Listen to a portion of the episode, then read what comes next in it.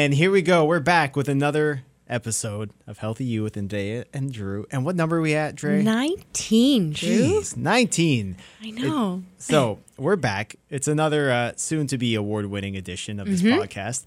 Um, the topic that we're going to discuss this is something we've had many combos around the dinner table. Now, Absolutely. people, people who are uh, just listening for the first time, they may not know you and I are brother in law, sister in law. yes, we are. So By marriage. Yes.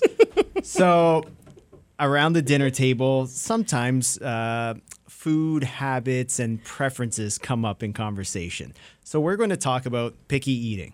I you know, I try to leave my profession outside of the home, but then sometimes it Sometimes just, it comes just up. comes up. but but this is something I know we have uh, discussed at you know family meals a few times, and, and, Right. and I'm saying preferences, but we're going to talk about uh, picky eating and more so on the uh, adult side of things. Because we covered the little ones last time. Exactly. So we're talking about the grown-ups like us who sometimes can be a bit picky. because it's out there and um, you know it, it's funny because you don't always hear about it or think about it and then i'll go do a dietary log with someone and i was just like is there any foods you can't eat? Thinking allergies or sensitivities and they're like no but i won't eat and they'll just Yeah. start listing off this yeah, whole yeah. foods. I I'm don't like this, this, and yeah that.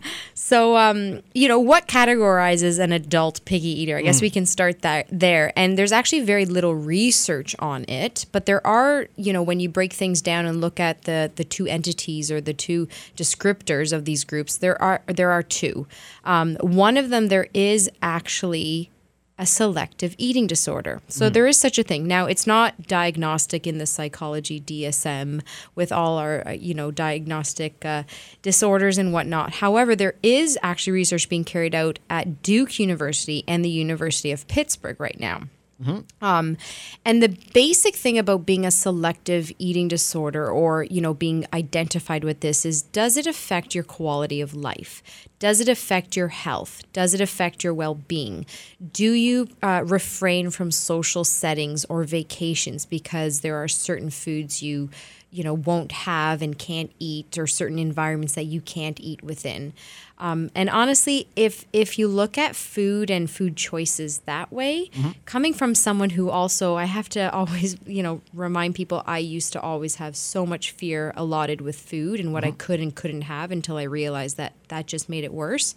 Um, but if it's affecting your overall quality of life i do suggest you seek some support just because there are people that can can help you understand why are you are scared of those foods or whatnot. Of course, yeah. You know, you you know the food nonsense world we live in. Oh right yes, yes, exactly. And and uh, if it does affect your quality of life, definitely contact a professional. Yeah. That's why we're doing these podcasts right here. And uh, um, and that's a little more extreme than what we usually discuss at the dinner table. because Be- at the well, but we sometimes have, and you know, we're getting a little more personal here, but it's true. We sometimes have these discussions at dinner about you know food preferences and whatnot, and and there's a difference between something actually affecting your quality of life and just not really liking something as much as others. And there's, I, I'm, I think I'm a pretty decent eater. I like almost everything. But Mm-hmm. Yeah. there's a select few things that I, I'll eat, but I don't really love. prefer exactly. I'm not a big fan of them. right. Like I- get a lot from this, and my fiance, one of them, mushrooms. Mushrooms have a specific texture. So if there's a food, like for instance, call it that, that you just don't like the texture, but you have no problem eating,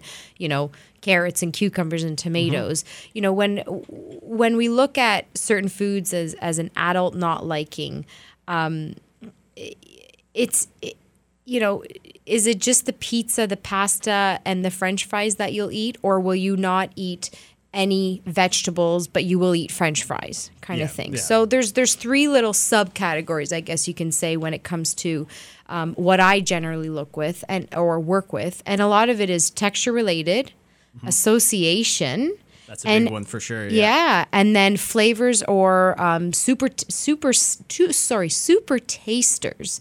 So Say that three times seriously, so texture related, like I said, it's kind of like mushrooms. They don't enjoy the, the the texture of the food. So what we usually say is mince up, and if you're trying to go beyond, you know, if you're Yeah. like, you know what, I'm adamant on starting to like mushrooms. How can I do it? Well, don't have mushrooms on their own right? But maybe you can mince it into something. Mm-hmm. I put minced mushrooms into um, turkey burgers last year. You may have even had one. I'm pretty sure. See, I have nothing against mushrooms, so right know, so sorry good. sorry but i you know i'm i'm sure that one of my little picky picky people um, did have one but because it was minced in and masked with that different kind of texture it was okay And, and that's a baby step that you would do if you were trying to get a, a- child to eat these kind of things. Absolutely. And there's nothing wrong with doing that for ourselves. absolutely so little things like that the other one you said is the association Yes. So, you know, eat your greens, eat your broccoli. A lot of times we grow up with this horrible association of certain foods or even or eat your chocolate. You know, sometimes I don't know, good, you know, any type of food goes here. Yeah, of course. But of if course. you've if you've created a bad association with it, um, then there's another kind of hill to get over. This is actually a big thing we recommend for people who are on like um, cr- uh, medication, Mm-hmm. for instance, that may affect their taste buds. We often say don't give them foods that they often enjoy because if the medication is affecting your taste buds, it could create a bad association with it as well. Yeah, and you definitely don't want that. And you know what? And not to get too uh, uh, graphic, but that's something uh, a lot of people even they get sick off of something, and then they have a hard time going back to Mm-hmm. Yeah. to a particular food, whether it's at a restaurant or made at home. Yes. But you know, I've heard so many stories Yes. of that, and that's a sad thing. You know, enjoying a breakfast one day, you- you're sick that afternoon, and then all of a sudden you don't want to eat your favorite breakfast item or so on Absolutely. and so on. Yep. And yeah, uh, you know, not always pleasant, but you kind of want to move past that Yeah. if you can, right? It's like learning learning to drive again or getting in the car after oh, an Oh, accident, yeah, right? Let's not talk about that. But and, and- but then us. but then the, the other thing, like I said, is flavors. Or some people actually have more taste buds on their tongue that hmm. make certain foods a little more heightened, which can be pleasurable or not so much. Oh, interesting. So and it's kind of it's it's about thinking about how to make foods flavorful. So for instance, I know a lot of people that come to me and say, I know avocados are so good for you, but I just don't love it. And and I could totally understand. Sometimes Yep. I eat an avocado, I'm like, mm, this is good for me, but mm, I need something more on it. Um, so adding some flavors to it. Um, for instance, I often mash up avocado with like egg salad sandwich, but a little bit of mayonnaise in there as well, and Dijon mustard. So you're using it, but you're you're adding some other Yep, flavors yep. to it. Um, a lot of time with vegetables, for instance, you know, thinking about if you really like corn, but you don't so much love carrots, you know, having corn with carrots and maybe having a little bit more corn. Um, if you're trying to mask even spinach, a lot of vegetables actually don't have much flavor in them as well. But throw throw a tiny little puck of spinach um, into your smoothie in the morning, you won't taste it. So there's there's solutions and ways to go around it. Again, at the end of the day, I often say work with what you do like. If there is a list of maybe only one and, we're focusing here on fruits and vegetables. But if there's a list of Could maybe only anything. exactly, but if there's a list of only one like fruit or one vegetable that you like, and you know maybe you need to get a little bit more of that nutrition, you can work and work with it and work around it. yeah. So so if it's not as uh, as extreme as you mentioned off the top of uh, uh, selective eating disorder, there are those baby steps. And again, you know what? Just think outside the box a little bit. Think about what you would do for your kids or your grandkids, right? And just kind of move slowly towards that. And of course, always contact a professional. But speaking of of kids. If you're a picky eater as a parent, Uh-huh. and this is you know as a new parent this is something i've had discussions with uh with my wife about like how do we not pass these habits on to our kids now we're lucky again that we're not too bad but there Mm-hmm. are certain things i don't want to eat at home but i know i probably should because they're For good for my little girl Yes.